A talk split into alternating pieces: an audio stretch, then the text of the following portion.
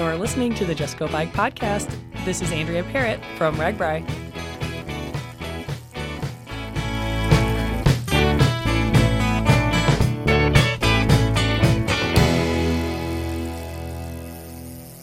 And Parrot Talk.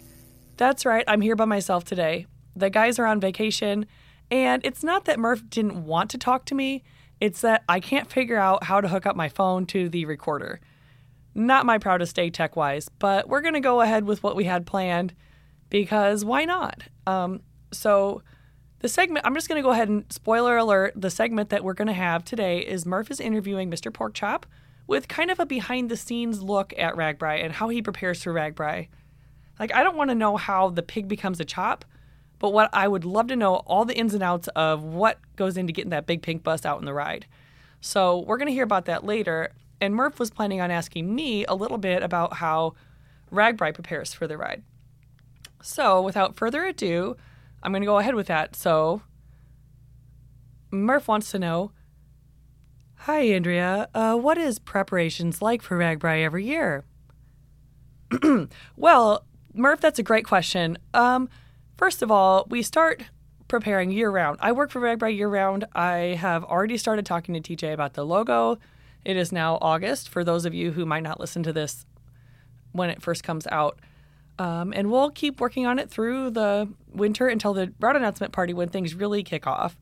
Um, and th- at that time, we start ordering merchandise. We start getting wristband registration stuff ready. And although registration will have been going on since November, but we'll get the physical materials in and we'll start packaging. And I have an intern who helps me year round, but then we'll have a couple more high school and college kids come in to really help focus on getting wristbands packaged and out the door and ready to go. Now, look, we will occasionally have some bumps in the road. That's part of having an event. Sometimes the wristbands get out earlier, sometimes they get out later, and that kind of changes how we pack for the ride. So we pack for the ride with the kids. Um, sometimes we do more, sometimes we do less, but it all goes down here in our office building downtown Des Moines. Um, once we feel like, maybe say like the week before the ride, we will, when we're at a certain point of readiness, we will go out to the farm, and it is literally a farm on the west side of Des Moines, and we will put all of our merchandise trailers out there, our baggage trailer out there, and we will basically clean everything up, and we will pack those trailers full of merchandise, and we will get things organized on our supply trucks. And this is a whole orchestrated thing in which there's people picking up vehicles like the rental trucks, the rider trucks that we'll be putting our merch in and bringing the trailers in. And it takes about a day just to get the vehicles in place. And then we do this and like get the trucks full of merchandise, like the actual supply trucks full of merchandise. And then we get it all out to the farm. And the next day we organize it within the trailers. So it's a two day process of packing. Well, not just packing, but like actually physically getting all of our stuff ready to go for the ride. And that involves warehouse trips, sag wagon trips. It's just a whole big ballet of things. And we do it very similarly every year, but it goes differently every year because there's a lot of moving pieces. Um, this year, while we were packing up the merchandise trailers, there was a huge storm. So we had to, we were delayed two hours standing inside of a big Morton building in rural Iowa with a huge storm rolling over us. And we had like frantically put all the merchandise in totes underneath the merchandise trailers, hoping that it would stay dry. And for the most part, it did. But there was one box of jerseys that one of our employees had to take home and air out in her basement on her drying racks. And it turned out well. Everything's fine. But like, it's uh, it's a process. And that would be maybe the Tuesday or Wednesday before the ride. So then we have a couple days in the office, refocus, recenter. Let's get ready for RAGBRAI and do all the other things that we forgot to do basically. And I will leave for the ride on the Friday before the ride um, and get out to the start town, which this year was Council Bluffs.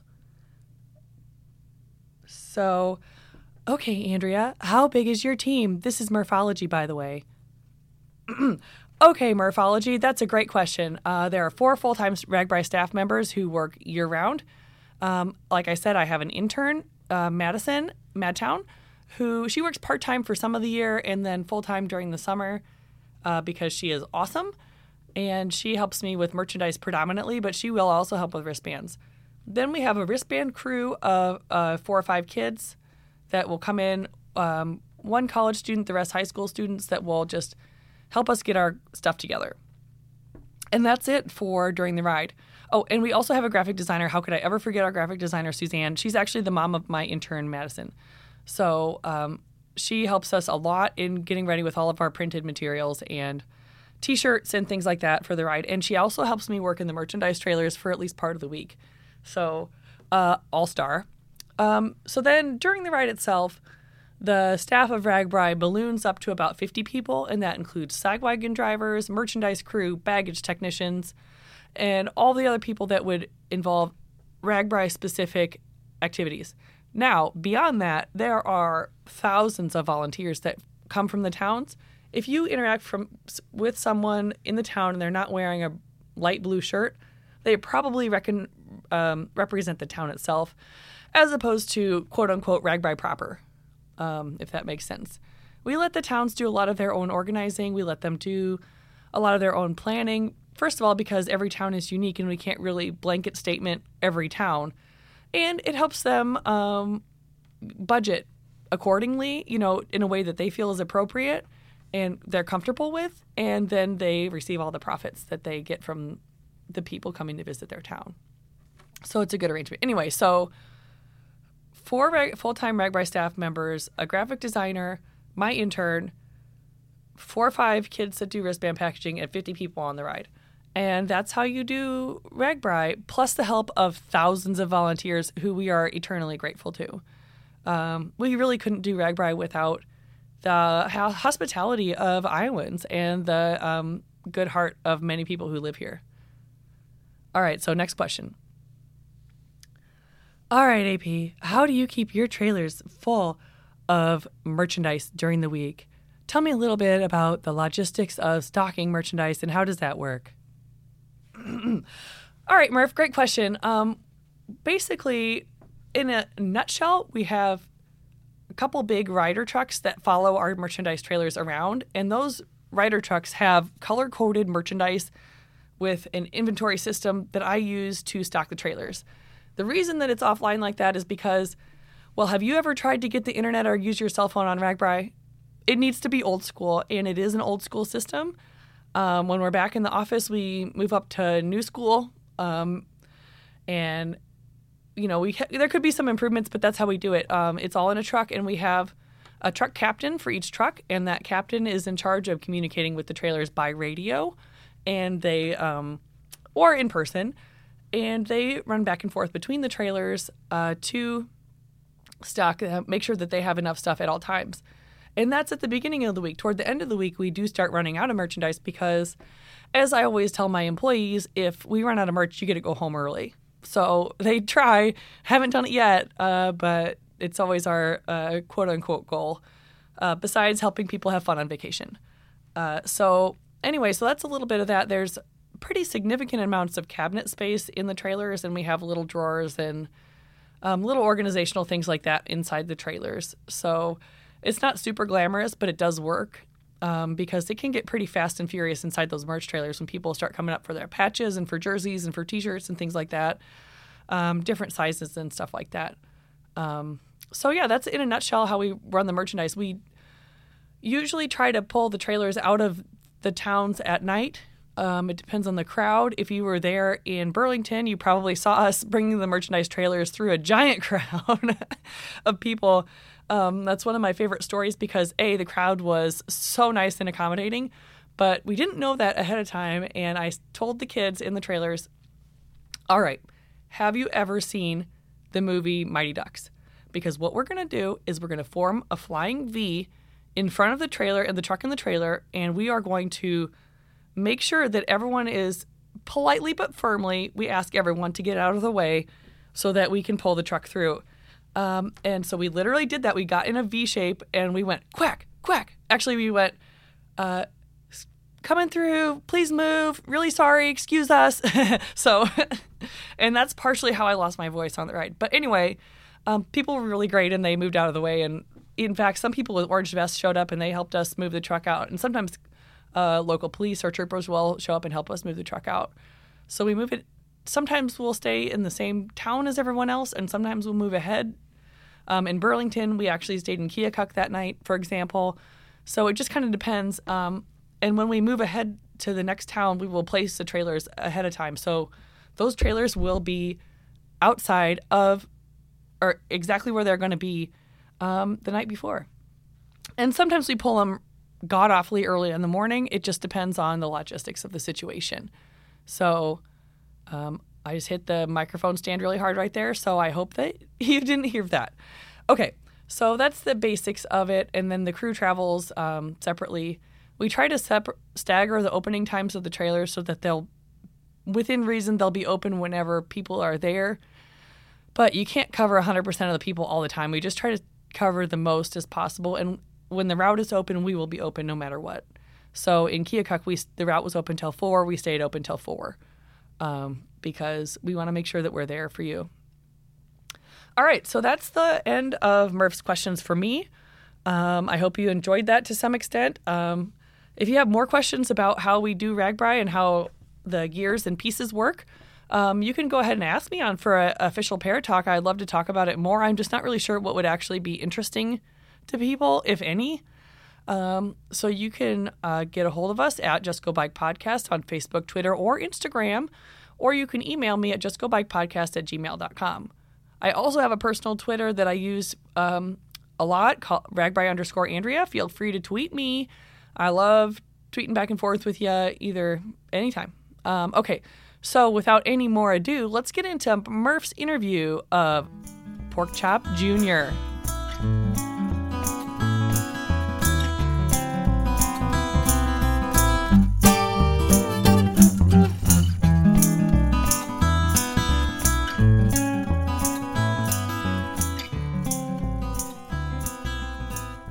Well, hello, Just Go Bike podcast listeners, aka Murph here, and today I'm talking with Matt Bernard, also known as Mr. Pork Chop. Hey, Matt. Hey, how you doing? I'm good.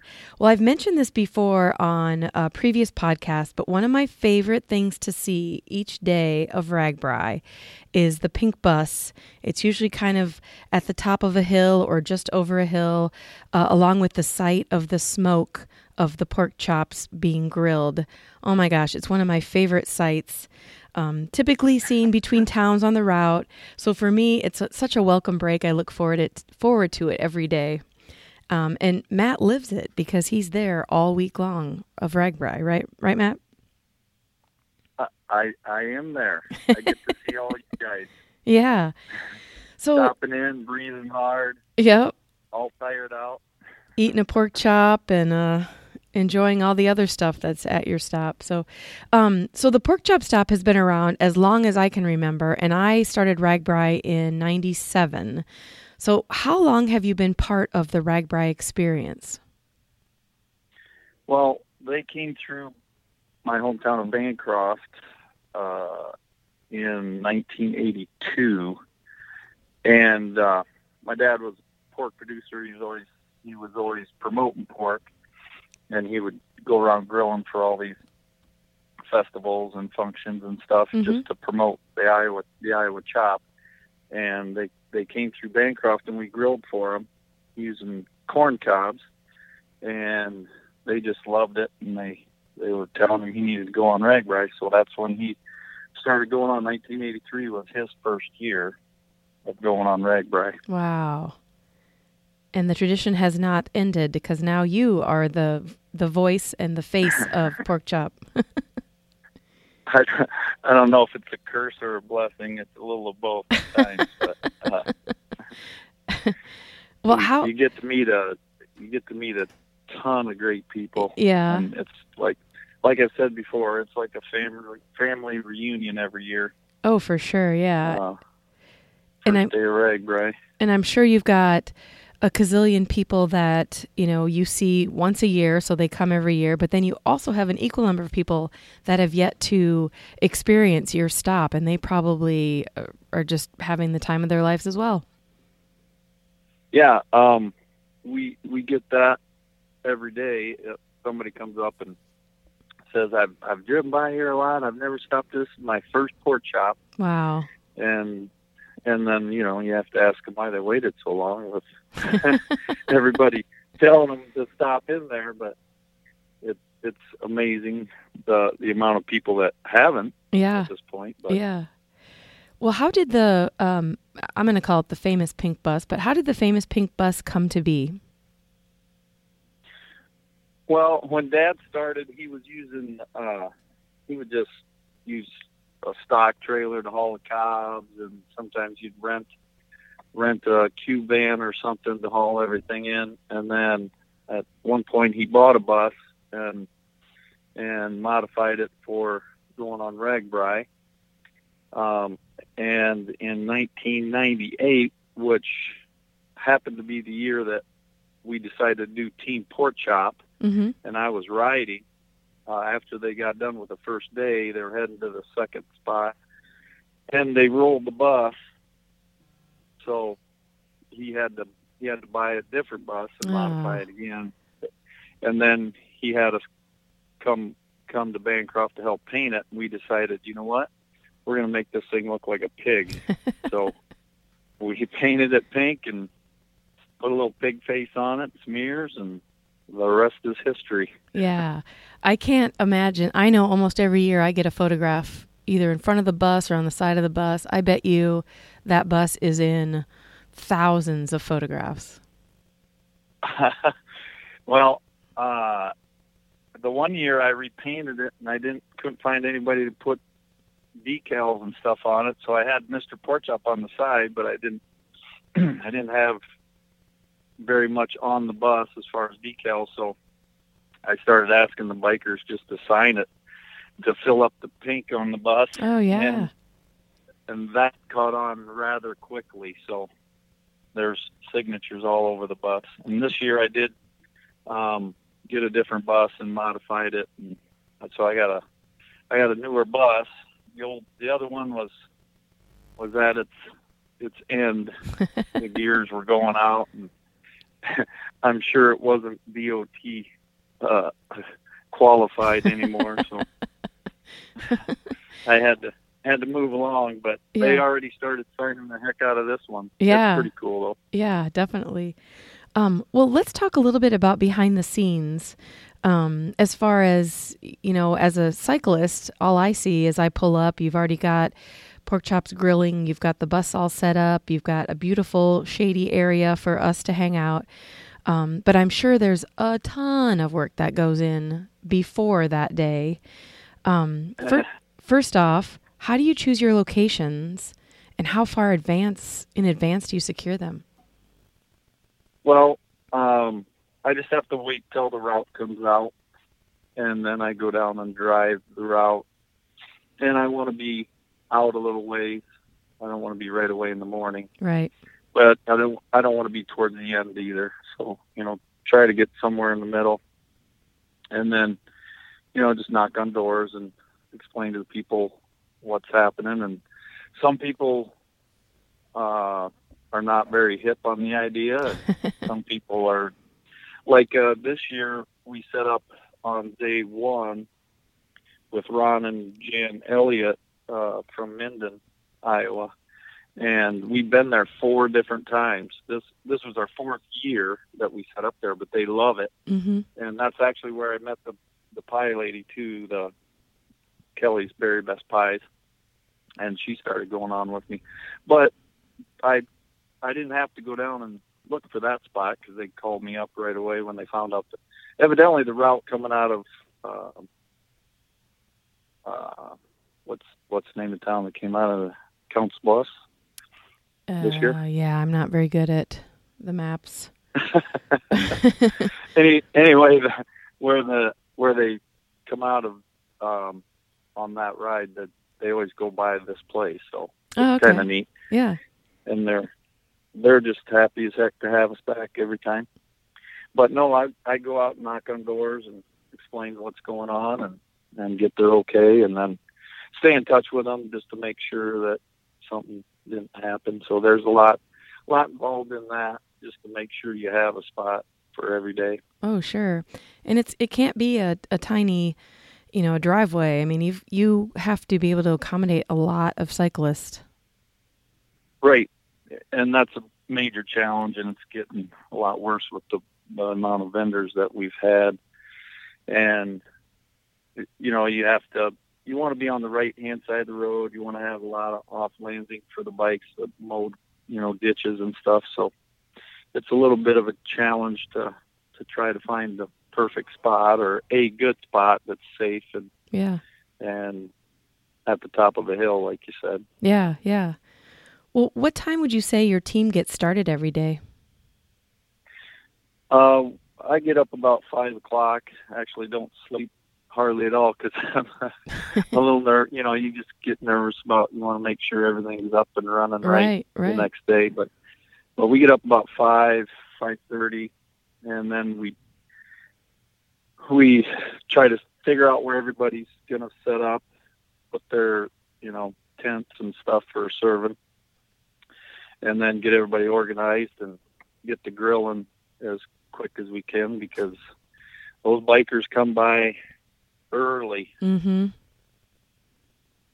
and then we we uh I like like to say it, it looks it looks like it's you know well orchestrated and every time it kind of looks the same but there's a, there's a it's a little crazy it's organized chaos uh, the night before and then and then in the morning everybody's trying to figure out where they need to put everything and but it just seems to work out every time I was so going to say you do you do something right because it always looks great by the time I get there.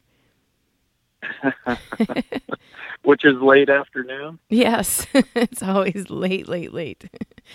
Uh, so, how would you describe like a typical day preparing for cyclists to come through? Because you've got obviously you've got the pork chops, you've got the corn cobs, you've got you know a bus full of stuff. Like, what's a typical day like?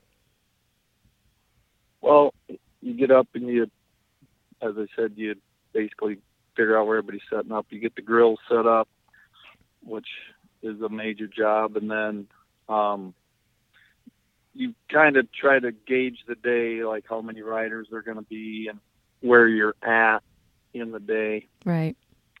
and then and then you you grill and watch the crowd, and you try to slow down when they're when you see the bikers um, getting less and less.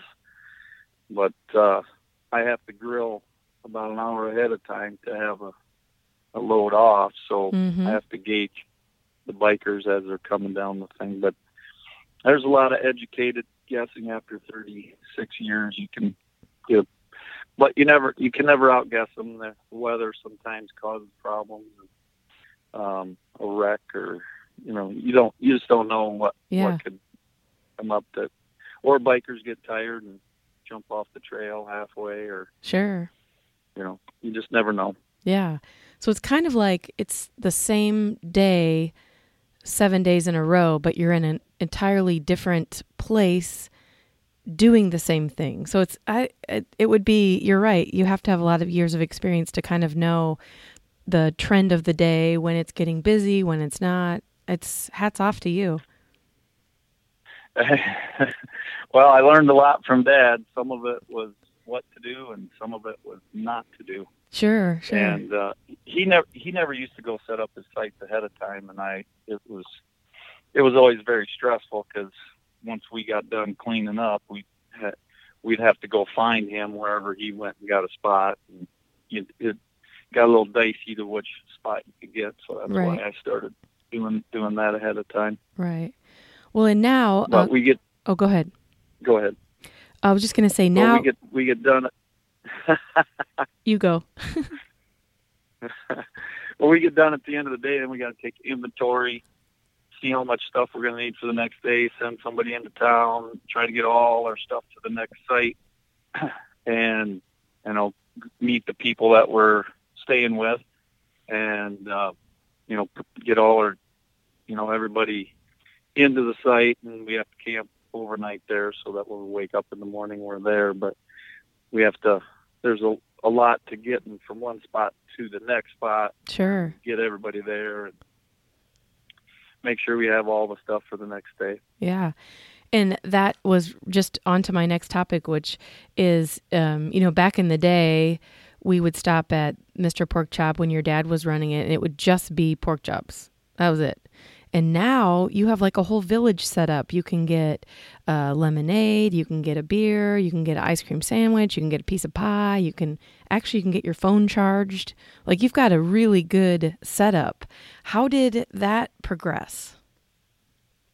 Um, well, again, I was watching Dad through the years and and listening, and I rode RAGBRAI a couple times, so I kind of, kind of, you know, had some inside insight on, you know, what what would be good, and we just, my sister Audrey, she had been doing the slushies and uh and the Gatorade for quite a while with Dad, Mm-hmm. and so that was that was already there. And then people would ask me if they could set up, and and through trial and error, uh, I've I've gotten a pretty decent uh, pick of people, Yeah. uh, vendors that can set up with me, and, and that gets to be that can be hard too because they all have their stuff and they all have to get there and we all have to get fit in there and so but it it does work out when it's all ready to go after we get everything set up and gives people more to pick from Right. instead of just the chop. Yeah. And So I'm that that was my that was my idea going into it is to have a few more vendors, but you probably have more than I was thinking in the beginning. But the battery the battery guy was a pretty good. He he got a hold of us one day a couple of years ago, and I thought, you know what, that's a perfect idea. People Yeah. need batteries and they need to charge their phones, and so Yeah, and I forgot about. Uh, I didn't forget, but uh, Bike Iowa is also with you, which is awesome because, you know, you get your pork chop, have a beer, and you're like, you know, I do need a new T-shirt or a jersey, and before you know it, boom, you're spending more money. yeah, yeah, they come along, and of course they're not selling food, so Yeah, doesn't you know just the little things like that that makes it a little more appealing when you pull up i got Thelma's ice cream that that comes out there and they do an awesome job. Oh yeah, they they have a great product too. I think i eat about three or four sandwiches every day because i don't have time to do a lot more and it's nice. It's a it's a nice cool refreshing uh treat when you're on the grills. Oh for sure, yeah, yeah. Well, um, besides RAGBRAI, do you does your bus and your crew do they go out to other, any other events? Um, Dad used to do a lot of events. I would go help him, but uh, it just it takes a lot of manpower and a lot of planning, and so I I just don't do a whole lot. Um, if it were something, if it were something bigger, like get into a a big fair or something, I would start doing that. But I pretty much pretty much stick to RAGBRAI. Yeah. It takes me a while to get ready for it. I got family and friends and and people that help me, you know, get ready and go on it. It's all pretty much family and friends that help. It takes a a lot of people to make that thing hum. I So- believe that, yeah. Well, if people can't see you throughout the year, at least they know they can count on you every RAGBRAI. Is that that's the case? I hope. well, I think that's what makes it taste better. Yeah, I guess is they they only get it once a year, so true. Yeah, that is it, very it doesn't true. it doesn't hurt it doesn't hurt that they rode a bike 20 30 miles before they got to me so they're a little bit hungrier than normal Yeah, hmm. a- and they know, or we know that you know the calories will get burned as the day goes on, so it's guiltless. oh yeah. Yeah, yeah that's when i rode RAGBRAI that was one of the fun things you can eat and drink all you want and yeah, not have to worry about any you could still lose a little weight on rag RAGBRAI yeah. That's true. That's true. Well, Matt, thank you so much for uh, coming on the podcast. It's kind of nice to you know to hear the behind the scenes, and um, I think everyone can probably assume that a lot of work goes into any vendor that's on the route. But it's kind of neat to uh, hear your your side of things. yeah and you do hear a lot of people say well i should go on RAGBRAI and sell this or sell that but be careful what you wish for it's a lot of work and and i've seen a lot of people come and go uh through the years because it, it's just it, it it it wears on you Yeah. when when you see all the people having a great time and enjoying your products and and thanking you for being there. That that makes it all worthwhile. Oh yeah. You've got at least from my perspective, you've got a well-oiled machine, so you're doing something right. Well, you put pork chop grease on anything, it'll make it work. So Maybe you could start marketing your paper towels, like fried fried paper towels. Something you could have at the fair. No, I'm just kidding. Well, thanks, Matt, for being on the podcast. I appreciate it. Thank you. bet. Well, listeners, I leave you with this quote from the Unwritten Book of Murphology. This quote comes from Henry Matisse There are always flowers for those who want to see them. Think about it.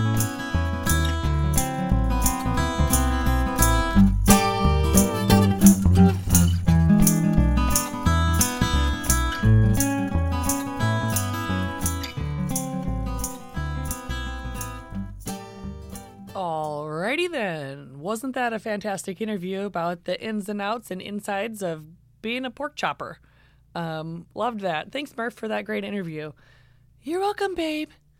Uh, so now this is since this is the closing of the episode. Do you have any more questions for me, Murphology?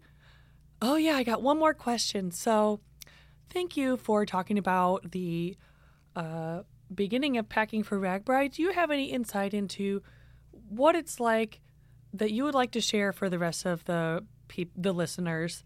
Um, what's it like to unpack after the ride? What? How do you get back from Keokuk to Des Moines? Tell me more about that. Ah, Murph, that's a great question. That's the second half of the ride, is it not? Um, in some ways, I always say that this after post RAGBRAI is the most challenging part of working for RAGBRAI because you are tired. Um, we on Saturday, the route closes, the merchandise trailers close. We always clean one merchandise trailer out completely, and we leave one untouched. Uh, I won't say any more about which one is which because I've probably already said too much for security reasons. So, um, yeah. So we do that. We go out. We have a nice big dinner. We have a great time in the overnight host town. And then we wake up the next morning at about eight o'clock and we hit the road back to Des Moines. And that's not where it ends, surprisingly. Um, we all go back to the office here at the Des Moines Register and we unpack the trucks, the supply trucks, and any merchandise, any um, routes, you know, all the different ins and outs, little bits and pieces that it takes to run RAGBRAI. Um, all the signage, all the the route signs and things like that. We have a warehouse for. So then, after we unpack here at the office with the more like inside stuff, we put the outside stuff like the cones, the sag wagon signs, the sag wagon trailers. Everything goes out to a warehouse. Okay, so we get all that done. Guess what? We're still not done. We then drive out to the farm where a lot of people are parked, drop them off, and then we have to drop off a whole fleet of rental vehicles. We have, I don't know, maybe a dozen rental vehicles. That's just an estimate. It's a lot.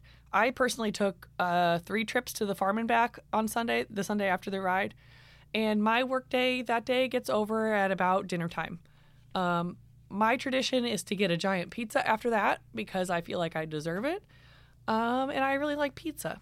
So that's how the day ends. And then on Monday, we go back to work again because there's so many emails I didn't check and people that need lost and found items pretty bad, like IDs and phones and th- wallets and stuff like that. Um, and if you're a registered writer, we and you can get a hold of us on the Saturday or Sunday, we do give back quite a few wallets and phones um, from the river town. We don't just hold on to them till that Monday, but then sometimes people only email us, and that's when we Mariah starts going through all the lost and found and getting through all that, getting returned to people. Uh, we actually had fewer lost and found items this year than we have in the past.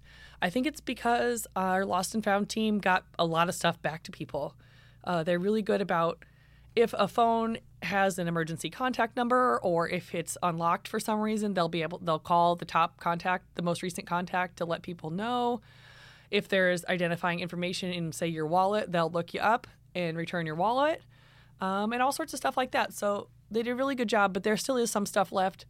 I know Mariah shipped someone back an entire duffel bag yesterday. So it, there's all sorts of things in there, and I might par- talk about that later. But um, anyway, so it all, and then after that, we take a little break uh, obviously, some people on the RAGBRAI team take vacation now.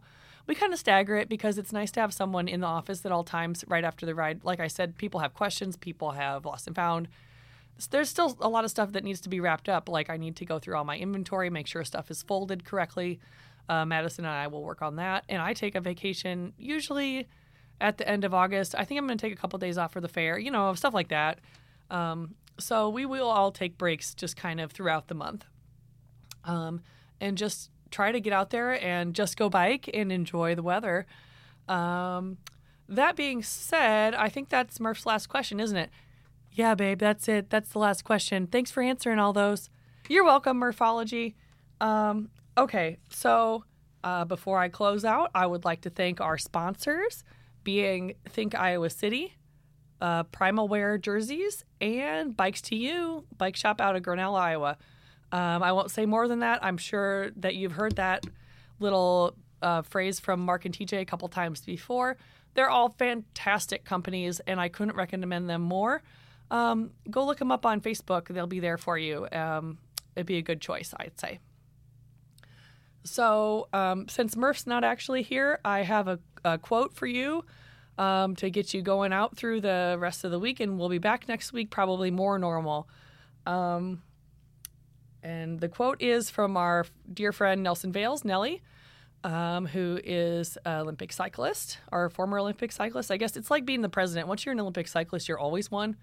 Um, and you can, well, I can tell that because I never see him, for, except for when we are first starting off on a ride. Okay, so his quote is, um, oh shoot, oh, my phone turned off. Okay, uh, don't do the miles, let the miles come to you. Think about it. Sorry, Murph, for stealing your phrase. Haha.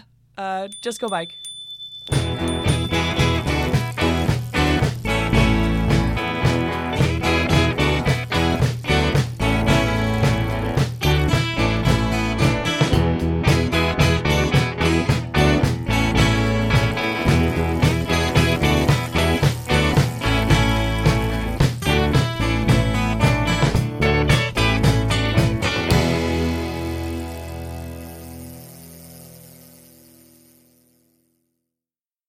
Thanks again for listening.